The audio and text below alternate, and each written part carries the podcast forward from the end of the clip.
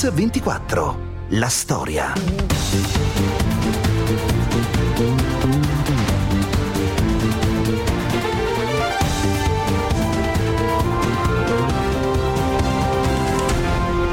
Mix 24. La storia.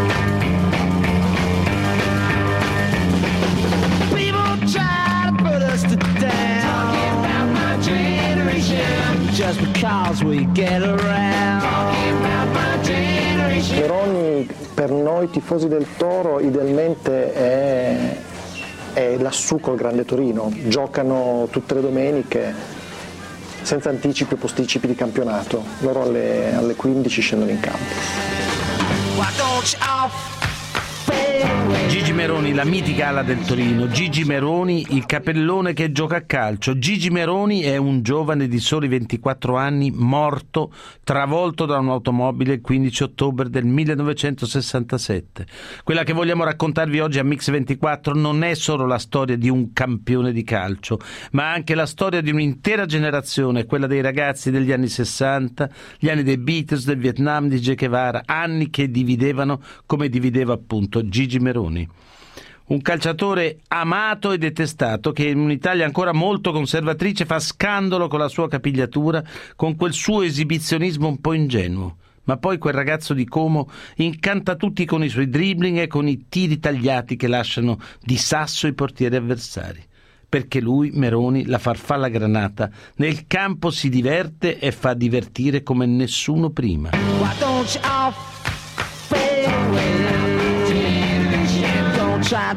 Gigi Meroni ha lasciato dietro di sé un ricordo che va oltre il calcio. A Torino, nel punto in cui si è compiuto il suo amaro destino, ci sono sempre mazzi di fiori freschi. I tifosi del Toro lo ricordano così. Sentite Stefano Della Casa, critico cinematografico, e Nando Dalla Chiesa che su Meroni ha scritto un libro. Il Toro eh, fu definito da Giovanni Arpino con un aggettivo che era tremendista. È una squadra che la si ama tanto e per la quale si partecipa tantissimo alle cose che avvengono. L'aggettivo tremendista vale molto bene per, per Meroni perché era uno che con due tocchi saltava tre avversari, entrava in area, segnava, faceva le foglie morte. Gigi Meroni ha rappresentato una generazione, lo spirito di una generazione, quella del- della metà degli anni 60, eh, quella che si preparava ai grandi cambiamenti dei costumi, della mentalità. Lui ha preceduto quella generazione sul campo di calcio, cioè in uno degli ambienti più conformisti per definizione senza volere portare nessun messaggio politico. L'immagine della farfalla granata è l'immagine di un, eh, di un giocatore che sembra quasi volare sull'erba.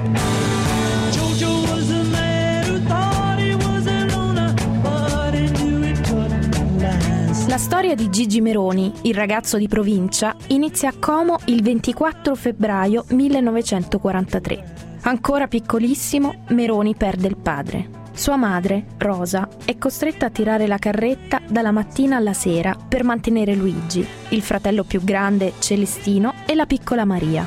Rosa lavora a domicilio per l'industria tessile comasca. Dopo la scuola i figli l'aiutano. È una vita dura, fatta di poche cose. Nel tempo libero ci sono gli amici e il pallone. Questo è il ricordo di suo fratello Celestino. Era obbligatorio imparare, chi, era più bravo giocava di più, nel senso che era sempre in possesso della palla. Uno scarso non, non- non toccava mai la palla. E il più bravo chi era? Gigi. Da giovanissimo fa un provino per l'Inter ed è così bravo che viene preso subito. Ecco come ce lo raccontano la sorella Maria e il suo amico Battista Ghioldi. Lui giocava all'oratorio a San Bartolomeo e poi l'avevano chiesto appunto all'Inter e era andato a fare il provino, diciamo. praticamente l'avevano preso. È venuto qualcuno qui per firmare il contratto. walk stand now, stand by me, stand by me. Mamma assolutamente non voleva che lui andasse a Milano da solo due volte a settimana col treno così e quindi lei gli ha strappato il cartellino E per fortuna è andato al Como perché qualcuno l'ha convinta che tanto Como era qui. Ma per i genitori di una volta speravano che i figli andavano a lavorare, non che facessero il calciatore. Che mestiere ha fatto prima di fare il calciatore?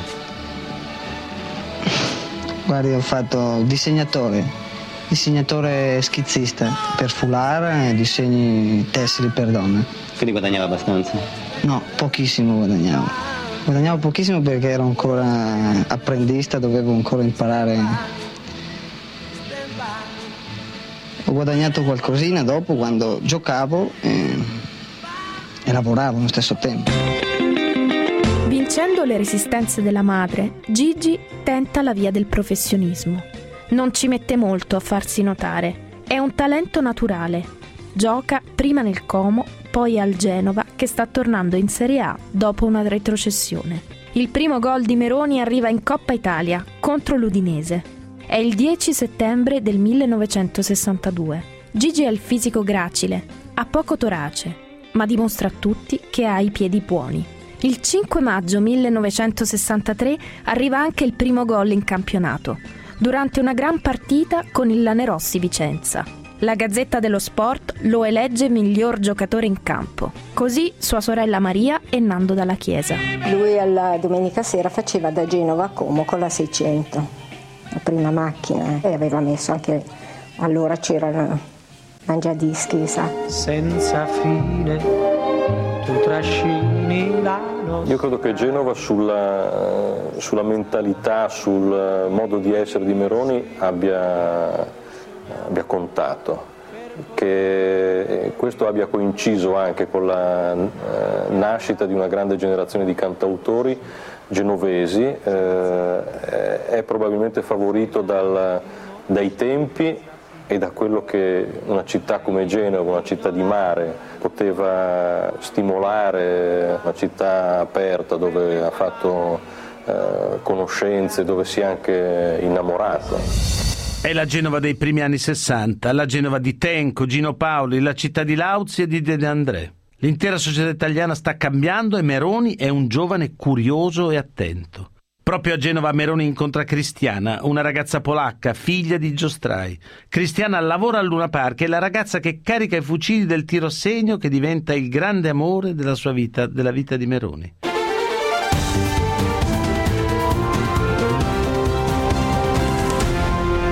Mix 24. La storia. Bentornati a Mix24. Allora riprendiamo la storia di Gigi Meroni, il ragazzo che giocava un altro calcio, l'eclettico giocatore del Torino che trova l'amore al Luna Park. Cristiana è la ragazza che carica i fucili del tiro a segno e che diventa il grande amore della sua vita. Ma lei è già promessa sposa dell'aiuto regista del film Boccaccio 70, che l'aveva conosciuta durante le riprese del film La Riffa con Sofia Loren e in quell'occasione la produzione aveva noleggiato dalla famiglia di Cristiana il tiro a segno. Ma sentiamo come ce la raccontano Giampaolo Ormezzano, giornalista sportivo, e Nando Dalla Chiesa. L'aiuto regista di quel film si era innamorato di Christian, aveva chiesto Christian in sposa ai suoi. Cristian era una bambina, aveva poco più di 16 anni, ma poi Cristian si era innamorata di Gigi Meroni. Era promessa sposa però all'altro, si usava ancora così. Andò in sposa a Roma, in una chiesa rappresenta il bel mondo del cinema italiano e il mondo dei Luna Park. Va a vedere lei che si sposa, come nella scena del laureato, eh, sperando che dica di no. Gigi era lì, presso il confessionale, si aggirava, sperava che cambiassero le cose all'ultimo. Cristiana gli aveva detto stai tranquillo, amo te. Cristiana disse sì all'aiuto regista, divenne sua moglie e Gigi Meroni, nascosto, intanato, chissà da qua, dove, in quella chiesa qualcuno disse in un confessionale, non ebbe la forza di gridare un no.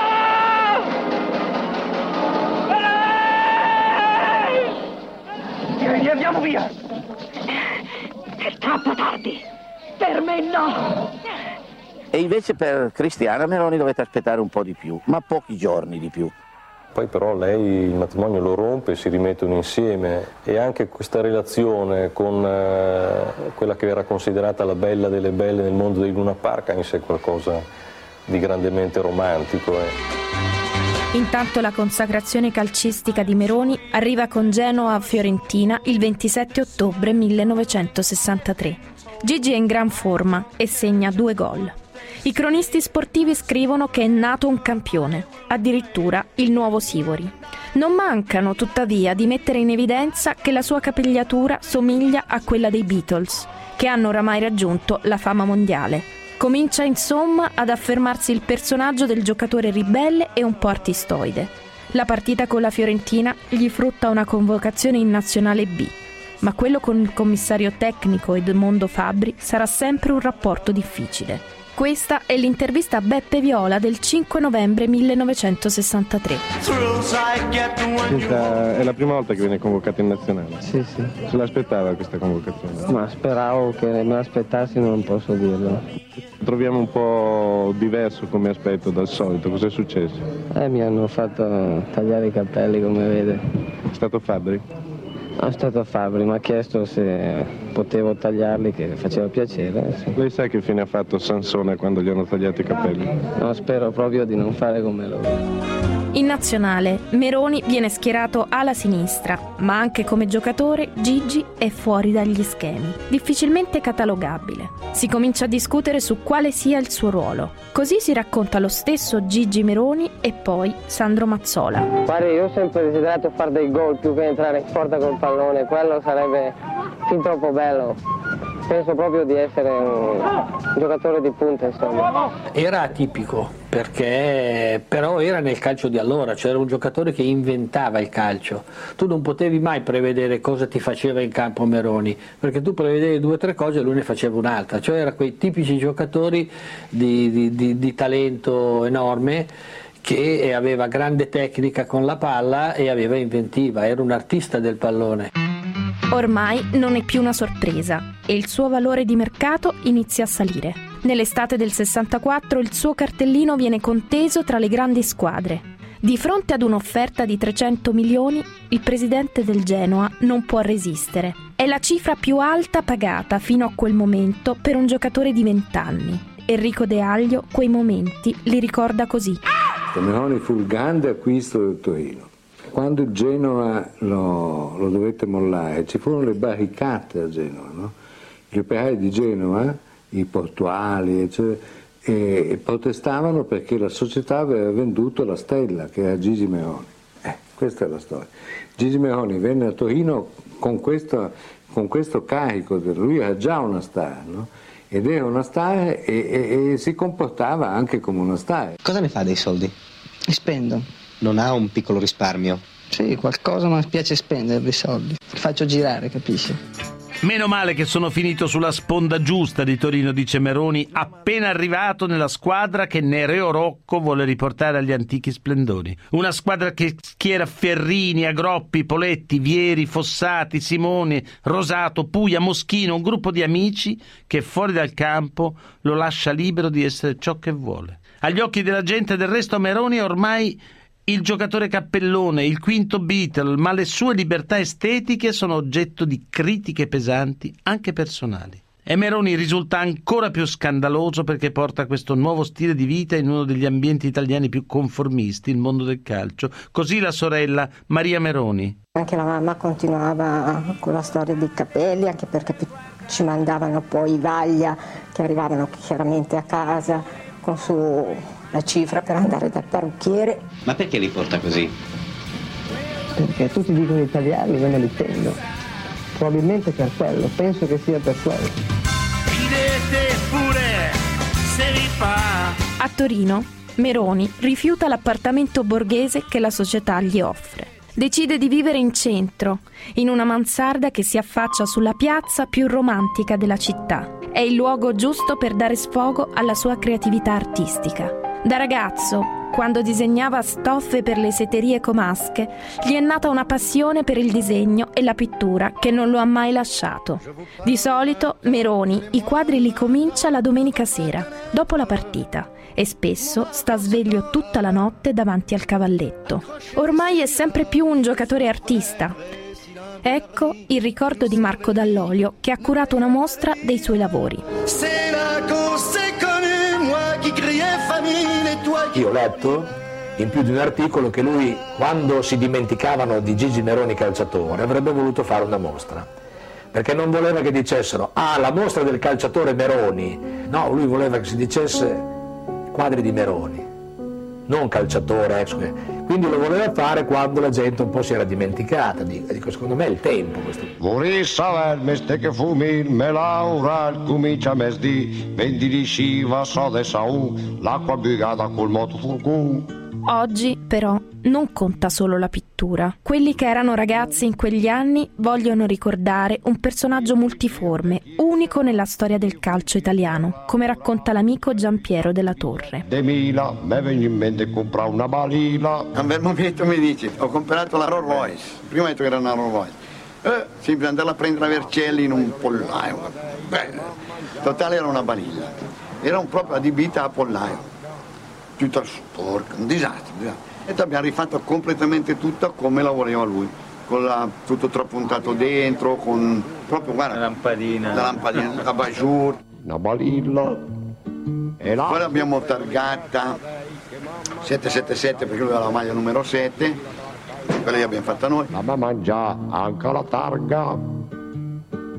Abbiamo fatto anche il giro notturno dell'ario delle vetture d'epoca. Mario davanti col balile, e dietro c'era Luigino con una Giulietta Sprint azzurra. azzurra.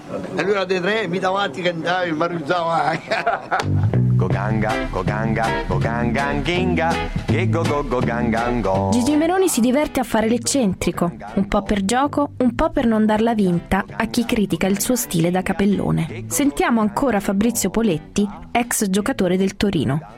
Centro di Como, nella piazza di Como, sotto i portici abbiamo cominciato a passeggiare con la gallina al guinzaglio. Imperterriti, tranquilli, ci siamo seduti al bar, abbiamo preso le nostre consumazioni, siamo passati davanti ai fanatici o presunti fanatici che erano poi quelli che criticava il Gigi e quindi siamo passati tranquilli, ecco, un pochino per, sotto questo aspetto io penso che lui l'abbia fatto anche, una forma di ripicca nei confronti di chi lo voleva denigrare o lo voleva criticare per i suoi atteggiamenti. Il quinto Beatles, come viene chiamato, non è sopra le righe solo nelle strade di Como. Prima di diventare un calciatore, aveva lavorato come disegnatore di cravatte e quella passione se l'è portata anche nel mondo del pallone. Giacche, pantaloni, camicie, tutto quello che Gigi Meroni indossa è figlio della sua fantasia. Comunque Maroni lei deve avere un eh, disegnatore speciale per questi suoi vestiti. Sì, ce l'ho il disegnatore speciale. Sono io. Me li disegno io, pantaloni, giacche, scarpe qualche paio, porto da- dal sarto che è molto bravo e lui mi sviluppa le mie idee in- nei vestiti, insomma. E infatti così lo ricorda il suo sarto, Pino Tricase. Bisognava stare attenti che la lunghezza della manica doveva essere come lui diceva, che le doveva uscire corta la manica perché le doveva uscire il polsino della camicia a quei centimetri che lui ci teneva ad avere. Insomma, era tutta una questione, una questione di centimetri, di, di proporzione, idee sue chiarissime, chiarissime, che poi bisognava realizzare. Insomma, ecco. Da quella volta poi, poi c'è stato questo famoso, poi ha voluto questo famoso doppio petto, che, che nessuno, nessuno faceva mai un doppio petto di queste dimensioni di larghezza di revers, allora parliamo di quell'epoca, perché sa, poi sono venuti, come anche il famoso palettò, quando poi decise, dice "Ma mi farei un palettò alla Napoleone. Quali sono per lei le finezze del calcio? Il palleggio, per esempio. Il palleggio, il trattamento della palla. I colpi di tacco divertono la gente. Poi non è detto che con colpo di tacco non si possa smarcare un, un compagno in nave.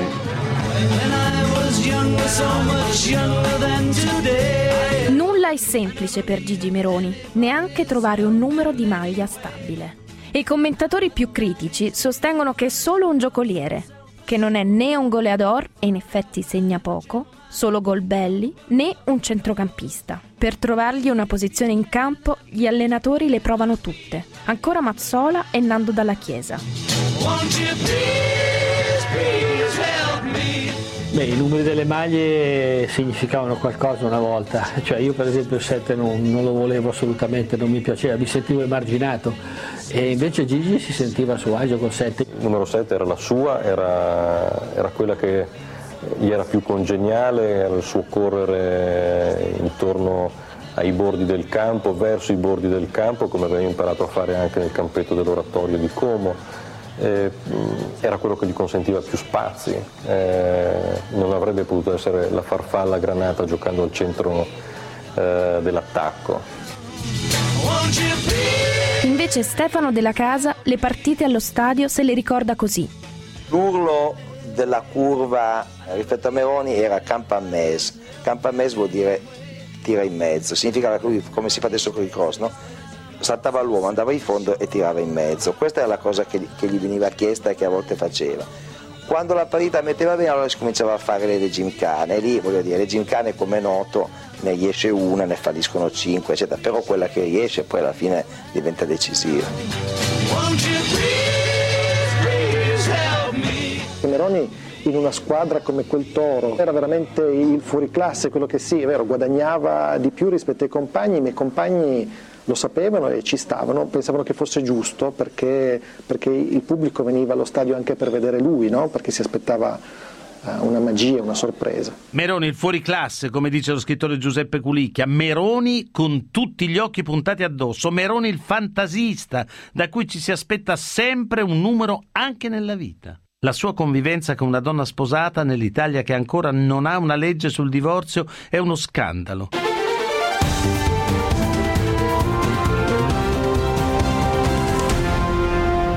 Mix 24. La storia. Bentornati di nuovo a Mix 24. Gigi Meroni, il campione del Torino negli anni 60, un fuoriclasse del pallone, stupisce, scandalizza anche nella vita privata. Meroni e la sua cristiana sono considerati una coppia di concubini, di peccatori e la stampa li marca stretto. Ma Meroni ignora tutto e tutti e tira dritto. Se anche la gente lo disapprova, lui vuole viversi fino in fondo la sua storia d'amore. I suoi amici e la stessa cristiana lo raccontano così. Non c'era parola o discussione o qualsiasi dialogo che non ci fosse dentro la cristiana. Finiva l'allenamento, macchina dalla cristiana, andava a casa da Fabrizio, questo mi ha raccontato la mamma di Fabrizio, finito di mangiare col boccone ancora in gola giù da cristiani, il ritiro, telefono, cristiani, lui era sempre solo cristiani. Poca gente credo abbia una vita, abbia avuto una storia così intensa, così bella. Molta poca persone credo. E io sono una fortunata, mi sento.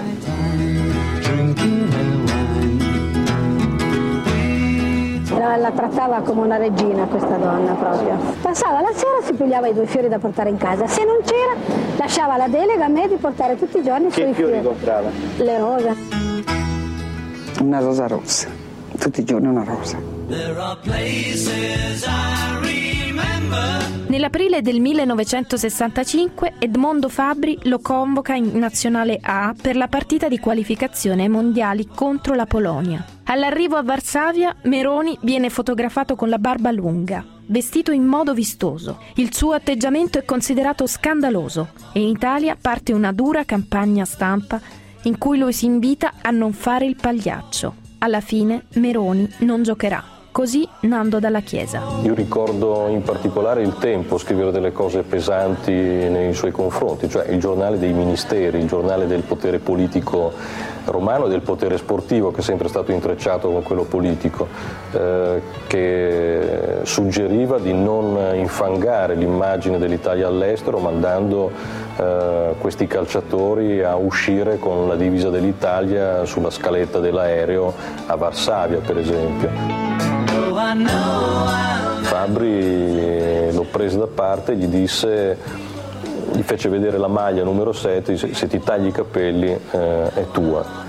E, e Neroni si rifiutò di tagliarsi i capelli, lo aveva fatto nella nazionale B, lo aveva già fatto una volta, se li era tagliati a 19 anni, ma eh, era diventato troppo grande a 23 per, per farlo di nuovo. Gigi Meroni replica. Non è una questione di capelli, di gusti musicali, è una questione di libertà. Credo di assolvere fino in fondo i miei obblighi verso lo sport, perché non dovrei aver diritto a quel poco di vita privata che mi resta. È la stagione 65-66. Il Torino, che l'anno precedente è arrivato terzo, inizia il campionato pieno di grandi speranze. Invece la squadra stenta a decollare e alterna prestazioni esaltanti ad altre molto deludenti. Anche Meroni è molto discontinuo, non sempre gioca come sa fare, ma quando lo fa incanta con le sue magie. La Torino Granata lo ama sempre di più e lui diventa una bandiera dei suoi tifosi. Sentiamo Giampaolo Ormezzano e poi una battuta del suo allenatore di allora, Nereo Rocco. Tanta gente si aspettava il momento in cui lui con un'inadempienza sul piano disciplinare, sul piano comportamentale, permettesse di fargli quelle, delle reprimende, di sgridarlo per tutto il resto. Non diede mai l'occasione. Rocco, il parone, Reo Rocco mi diceva mi facesse tanto così, eh ne ho di robe da dirgli per come si veste, si fa crescere i capelli, ma non me le fa. È il più preciso, perfetto, onesto in campo, in allenamento. Eh, il ragazzo è tanto bravo, malgrado le apparenze, è talmente ubbidiente, talmente che se anche non lo fa cerca almeno di farlo. Il 13 marzo del 66 la nazionale B affronta la nazionale B del Belgio. Meroni fa un partitone e segna un gran gol. A questo punto è impossibile non convocarlo in nazionale per i mondiali in Inghilterra del 66. Gigi non parte titolare, ma quando entra mette in mostra tutto il suo repertorio di assist e gol. Italia-Bulgaria finisce 6 a 1. È in questa partita che segna uno dei suoi gol più ricordati. Anche a Torino, contro l'Argentina, il commissario tecnico Fabri all'inizio fa entrare Perani, ma il pubblico non apprezza e comincia a fischiare. Vuole Meroni. Nel secondo tempo Fabri lo manda in campo al posto di Mazzola e Meroni lo ripaga regalando al pubblico un indimenticabile gol. Le sue quotazioni continuano a salire. Il Napoli lo vuole e spara una valutazione esagerata. Gigi ne parla con quel misto di timidezza e spirito beffardo che è uno dei suoi tratti più caratteristici. Eccolo intervistato per la Domenica Sportiva da Enzo Tortora. Ma vediamo di rompere un po' allora la monotonia e di portare qualche di soddisfare qualche curiosità. Meroni, per esempio, lasciamo la notizia dei 500 milioni, perché credo che Meroni, vero Gigi, la pensi esattamente allo stesso modo, non credo che abbia cambiato da quando costa 500 milioni. Per niente, per niente, guarda, io sono rimasto sempre quello di prima. La mia valutazione non, non è un pensiero per me, casomai deve essere un pensiero per quelli che mi hanno valutato questa cifra. In nazionale, tuttavia, Meroni resta un outsider. La squadra che deve andare a giocare ai mondiali in Inghilterra nell'estate del 66 è tutta costruita sul Milan e sull'Inter, con grandi nomi come Rivera, Mazzola e Facchetti. Quella di Meroni è sì una convocazione a sfuror di popolo, ma poco amata dagli ambienti ufficiali del calcio. Così la sorella Maria. Luigino è andato via già fatto dei capelli lunghi, l'avevano già un po' tartassato prima, quindi mi ricordo che Celestino voleva andare in Inghilterra a vedere la partita, ma lui ci ha telefonato, ha detto non venire perché non mi fanno giocare, perché Luigino con Fabri non aveva un buon rapporto. Ecco. La triste vicenda dell'Italia ai mondiali in Inghilterra del 66 è nota. Nella prima partita contro il Cile, l'Italia non gioca bene ma vince. Meroni è fuori. Gioca invece contro l'Unione Sovietica. Si batte come può contro i massicci difensori sovietici. L'Italia perde 1-0. Quando poi si tratta di giocare con la Corea, Meroni è fuori di nuovo. La sconfitta con la Corea è un trauma nazionale e nel disastro generale anche Meroni ha di che lamentarsi. Non capisce come mai lo abbiano fatto giocare, lui che è di fisico esile, contro i giganti sovietici e invece sia rimasto fuori con i coreani, più leggeri e più facili da dribblare. L'Italia è eliminata dall'ottava edizione della Coppa Rimè. Al rientro in Italia i tifosi contestano gli azzurri, ma insieme al commissario tecnico Fabri, il più bersagliato, incomprensibilmente, è proprio Gigi Meroni. Sentiamo Mazzola che all'epoca giocava con lui. Quando siamo ritornati dalla, dalla trasferta con la Corea, che fu andato, mandato al massacro lui, aveva la sua balilla che lo aspettava all'aeroporto e fu, fu detto a chi eh, gli portava la macchina di andare a un ingresso eh, dove c'era solo lui e tutti gli altri dall'altra parte, quindi il giorno dopo me ne raccontò di tutti i colori. All'inizio del campionato 66-67, a dispetto dei mondiali andati male, il valore di mercato di Meroni sale ancora. Anche come giocatore Meroni sta maturando, sta diventando più concreto. I suoi gol sono in aumento. Nel primo campionato al Torino ne ha segnati 5, poi 7, in quest'ultimo 9 diventando il capocannoniere Granata. Il 12 marzo 1967 a San Siro si gioca Inter-Torino. Sono in panchina Elenio Herrera e Nereo Rocco, i due grandi rivali. In questa partita arriva quello che tutti considerano il suo gol più bello, che alla fine costò lo scudetto all'Inter. Così Sandro Mazzola. Io lo chiamai per complimentarmi perché fece un grande gol partendo da destra, dribblando, vedendo il portiere fuori, palla a giro, cioè i gol che sapeva fare lui, no? Lui li ricamava i gol. È un gol fantastico, un gol di quelli che entrano a pieno titolo nella storia del calcio. Meroni però sembra fatto per creare polemiche, come quando l'avvocato Agnelli, grande conoscitore di calcio e di calciatori, lo volle a tutti i costi nella sua Juventus e per averlo è disposto a sborsare la cifra record di 750 milioni di lire di allora. Ma i tifosi del Toro naturalmente non sopportano l'idea e come era già successo anche a Genova, anche stavolta, la gente scende in piazza per impedire che Meroni passi ai bianconeri. Così Enrico De Aglio. Sono state manifestazioni a Torino sotto, sotto, la casa di Gianni Agnelli in Corso Matteotti con le bandiere rosse ed era la prima volta che a Torino si vedevano le bandiere rosse, erano nel 67 ed erano contro la cessione di, di Meloni alla Juventus. Erano le bandiere granata, no, granata, eh, rosse. C'è sempre quell'equivoco. Il passaggio di Meroni alla Juventus non avverrà mai. Intanto, nella vita privata, le cose sembrano migliorare, perché Cristiana ha ottenuto l'annullamento del suo precedente matrimonio e i due si possono finalmente sposare. Ma il 15 ottobre 1967, il giorno in cui il Torino vince la Sampdoria, i giocatori, per premio, possono tornare a casa prima. Ora che sta per sposarsi, Meroni si è trasferito. Con Cristiana abita in Corso Re Umberto, come al solito è insieme all'amico Poletti, ma è senza chiavi. E per telefonare a Cristiana vanno al bar di fronte. Eravamo insieme, eravamo insieme e per non tornare all'incrocio abbiamo deciso di passare la strada, cioè il viale, eh, in mezzo. Si vede che lui era mezzo metro più indietro di me e sopraggiunta, non mi sono accorto di niente, sopraggiunto sta macchina di dietro, mi ha preso a me nel polpaccio e io sono caduto. Quando mi sono ripreso ho cominciato a vedermi attorno, a chiamarlo e me lo sono visto per terra.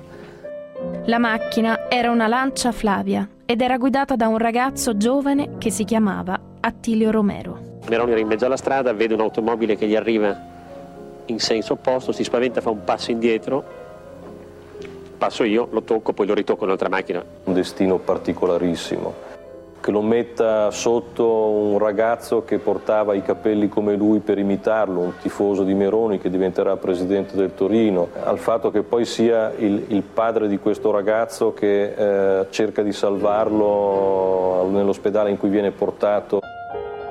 Un destino beffardo che unisce in questo tragico evento le vite di un campione e di un uomo che lo amava tantissimo e che un giorno diventerà presidente del Torino Calcio. A casa intanto Cristiana capisce qualcosa. Ero molto distante quando ho cominciato a dire a lui, cioè per me è successo qualcosa a lui, infatti. Sono arrivata e non l'avevano ancora riconosciuto perché lui si era tagliato la barba. Si era tagliato la barba perciò dicevo, ma sembra Meroni. Infatti l'abbiamo portato, l'abbiamo preso, l'abbiamo portato all'ospedale, pensando che fosse vivo perché sentivamo battere il cuore. Per il campione c'è ancora una sottile speranza. Così Enrico De Aglio e Ormezzano, che era lì all'ospedale mauriziano di Torino. Lei si immagini una scena di fronte alla, alla porta del pronto soccorso dove ci saranno state tutti, infermieri, medici, allievi interni, tutti quanti, cronisti, giornalisti, tutti, no? Di fronte a questa porta, tanto è vero che venne fuori l'infermiere e disse questa frase qua non si sa se vive, ma se vive non potrà più giocare a. E Cristiana era di fianco a me, Cristiana, io e il presidente Pianelli. E uscì il medico, eh, allargò le braccia e l'urlo di Cristiana lo sento ancora adesso, lo giuro. Ma non ho mai più sentito un urlo di questa violenza, eh, di questa irreparabilità, ecco, un urlo che non seppi scrivere. Poi arrivavano tutti, arrivavano tutti i compagni di squadra, Combin, no?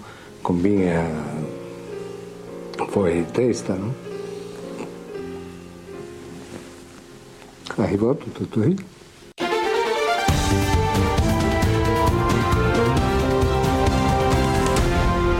Mix 24. La storia. Gigi Meroni è un giovane di soli 24 anni morto travolto da un'automobile il 15 ottobre del 1967. Una morte tragica quella di Gigi Meroni che lascia la città sbigottita. Il corpo di Meroni viene composto nella sede del Torino. A vegliarlo sono i compagni, ma per tutto il giorno, per tutta la notte migliaia di tifosi sfilano davanti al feretro. Non è morto solo un calciatore, è morto un campione, un artista del pallone. Nereo Rocco, il grande allenatore, aveva pronosticato che a 25 anni Meroni sarebbe diventato un giocatore completo. Ma a 25 anni Meroni non c'è arrivato. La settimana successiva alla sua morte il Torino gioca il derby contro la Juve. Così Giampaolo Ormezzano. Torino-Juventus, un derby che sulla carta era tutto dei bianconeri, anche tenendo conto della situazione psicologica di Granata, venne clamorosamente rovesciato da tre gol di Nestor Combino o Combin, per chi lo pronunciava la francese, e tre gol bellissimi, tre gol di possesso, tre gol furiosi. E poi il quarto gol, di un quarto zero sonante, fu segnato da chi portava quel giorno la maglia di Meroni, Carelli, un giovane delle squadre Granata, assurdo come si diceva allora, agli onori della prima squadra. Devo a Meroni quel derby, perché glielo dobbiamo tutti noi granati. E da allora, il giorno della ricorrenza della morte di Meroni, la squadra giocherà sempre con una carica particolare. Così lo scrittore Giuseppe Culicchia. C'è questa leggenda eh, che riguarda il fatto che il Toro vince o, o comunque pareggia ogni partita che gioca nel giorno dell'anniversario della scomparsa di Gigi Meroni eh, proprio che una leggenda è un dato statistico, quindi tutti noi ci auguriamo che continui così la tradizione. Buongiorno Gramellini. Buongiorno a te e a tutti gli ascoltatori. Tu sei un grande tifoso del Toro. Che cosa ha rappresentato Gigi Meroni per il Torino? Per il Torino ha rappresentato il ritorno della fantasia e dell'entusiasmo vent'anni dopo quasi la tragedia di, di, di Superga. Di Superga certo. Ma tu come l'hai saputa la morte di Meroni? Io ero un bambino, avevo sei anni, non ero ancora neanche così convinto di essere tifoso del toro. Mio papà, che era, che era, molto granata, diceva se vuoi mangiare in questa casa devi essere del toro. Io ero un bambino piuttosto pieno di appetito, quindi diventai del toro così. Ma quando mi innamorai del toro il giorno che conobbi la morte. Io l'ho conosciuto attraverso Gigi Meroni perché una mattina che ero a casa da solo, che giocavo, avevo un'influenza, ma in realtà mi ero alzato e giocavo con una pallina facendomi la radiocronica e, fa- e fingendo di essere Gigi Meroni, mm. che, che, scartava tutti i giocatori della Juve eh, perché certo. la domenica dopo sarebbe stato Beh. il derby. e improvvisamente quando ero lì a porta vuota stavo per segnare mi suona il, il citofono di casa, il campanello apro e c'era un bambino della Juve che non dimenticherò mai più che mi guarda e dice Meroni è morto, Meroni è morto Ma e io terribile. presi così questa e ti dico la, l'emozione più forte della mia infanzia eh, da tifoso fu la domenica successiva andare allo stadio il Toro vinse il derby 4-0 eh, famosissimo e, e tutto lo stadio compreso i tifosi della Juve allora funzionava ancora così il calcio, si mise a gridare Gigi Gigi e tutti piangevano e io non riuscivo a capire perché se vincevamo 4-0 piangevamo. Piangevano tutti.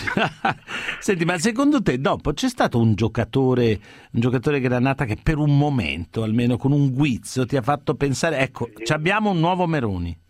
Ma noi guarda, noi tifosi del Toro cerchiamo in tutti i giocatori di talento che capitano nella nostra squadra il nuovo Meroni, lo abbiamo visto in Claudio Sala che è stato un grande campione, eh, che, che capa- un'altra ala destra che certo. era capace di, di giocare con la, con la, palla attaccata al piede come, come, se fosse legata con un cordino, lo abbiamo visto in Gigi Lentini, lo vediamo anche un po' oggi in Cerci, noi in qualunque giocatore di fantasia... Insomma la speranza va... non muore. Sì, eh, deve senti... avere quel, quelle caratteristiche deve essere un, un, po' dinoccolato. Certo, Meroni è unico, eh beh, eh, unico anche perché, ancora parlare oggi. Anche perché più che un calciatore sembrava anche un intellettuale bohemien che interpretava un, un, proprio un'epoca. Nel calcio d'oggi spazio per personaggi così forse ce n'è meno ce n'è apparentemente così, io poi credo che in realtà noi siamo sempre portati a guardare al passato con l'occhio no, un po' distorto anche certo. della giovinezza o nel mio caso dell'infanzia.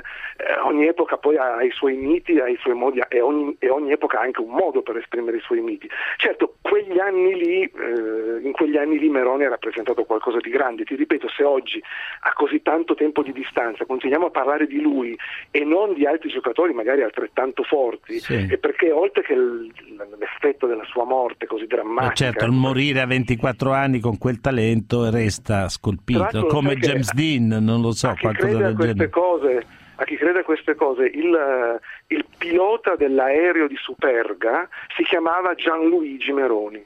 Accidenti, pensa questa non lo cosa, sapevo. Pensa ah. che cosa incredibile. E se, dopo è la persona che ovviamente involontariamente, perché era un grande tifoso del Toro oltretutto. Eh, che, Ma è incredibile, questa è una notizia, non la sapevo proprio. Quella di Meroni, del, sì, sì, del, del pilota. La, la storia del toro ha questi ritorni, diciamo così, incredibili. Vabbè, sei torinista, sei proprio torinista fanatico, eh, perché riesci a vederle dappertutto. Beh, ma te ne dico, te ne dico un altro che forse non sai. Il toro ha avuto come presidente Tilli Romero, che è stato l'uomo che involontariamente, pure eh, il so, del toro, so. quindi tu pensa, è, è stato accagionato questo fatto, quindi veramente quello è stato un, l'ennesimo momento, no? certo. la storia del toro sembra un film, sembra un, un, una, una grande, un grande romanzo. Ecco, ma adesso questo calcio che è un po' più patinato, secondo te è, eh, ha perso in calore, in umanità, anche in, in modelli?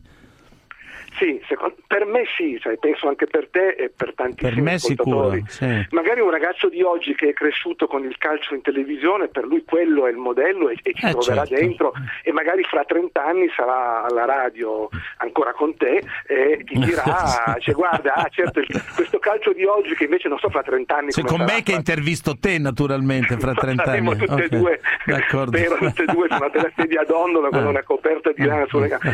No, a parte le battute, io credo davvero che ogni, ripeto, ogni epoca poi abbia i suoi miti e, e, e i suoi... Senti, ma dimmi una cosa, Torino e Juve rappresentano in qualche modo, tu che sei lì, che vivi lì, un modo diverso di essere piemontesi o no? Conto che la cosa che colpisce sempre i giocatori eh, della Juve che vengono a giocare a Torino è scoprire che la Juve, che è la squadra più amata in Italia, a Torino è la seconda squadra. Assolutamente. Cioè, a Torino ci sono più tifosi del Toro. Non solo, ma ti dico che negli ultimi anni la crisi del Toro non ha portato più tifosi alla Juve, ma semmai al Milan e all'Inter, perché i bambini... Ah, pur di non tenere per la Juve, un torinista si spara. Toro, pur di non tenere per la Juve, tifono per l'Inter. Che è drammatico. La, questo ah. elemento c'è di, di, di forte identità c'è e guarda la storia di Superga anche per chi come me non l'ha vissuta ma quella basilica che tu vedi da qualunque no, no, fa impressione città, certo. è un ricordo continuo indelebile leggenda, sì. eh, che Senti, non riesce a essere dimenticata ti chiedo un'ultima cosa senti Torino ha un'immagine romantica comunque anche da Juventino devo ammetterla però romantica ma anche un po' malinconica perché? Il Torino, eh, insomma, il Torino o Torino? Mi no, no, il Torino. Il Torino, il Toro. Sì, ma il Toro. È, sai, eh, ma sai, queste tragedie hanno segnato inevitabilmente, cioè noi non riusciamo a venirne fuori, noi tifosi, eh, dico. Mm. Eh, io dico sempre che il grande Torino quando vinceva non era una squadra sfortunata, per cui perché noi dobbiamo invece continuare a pensare che il Torino debba essere eh, maledetto dagli dei? Ha avuto diciamo queste tremende tragedie, ma noi dovremmo forse a questo punto cercare di, di guardare di uscirci. Ah, Però è uscirne. talmente forte, guarda che quella vicenda io me ne rendo conto per chi ancora se la ricorda e me la racconta, è stato un caso unico al mondo, non si è mai più verificato che un'intera squadra di certo. fuori classe Vabbè, morisse in quel modo. Certo. Per cui è, e Meroni ha, ha, come, ha, in qualche modo ribadito nel convincimento dei tifosi un destino, una sorta di una destino. Sorta, noi giochiamo ah. sempre in rimonta contro il destino, vinciamo poco, ma forse proprio per questo quando vinciamo godiamo. Uno se lo ricorda, soprattutto se è un derby. Ciao, grazie ciao, ciao. mille. Ringrazio Alessandro Longoni, Antonella Migliaccio in redazione, Alessandro Chiappini e Valerio Rocchetti che si alternano in regia e il nostro mitico stagista Manuel Guerrini.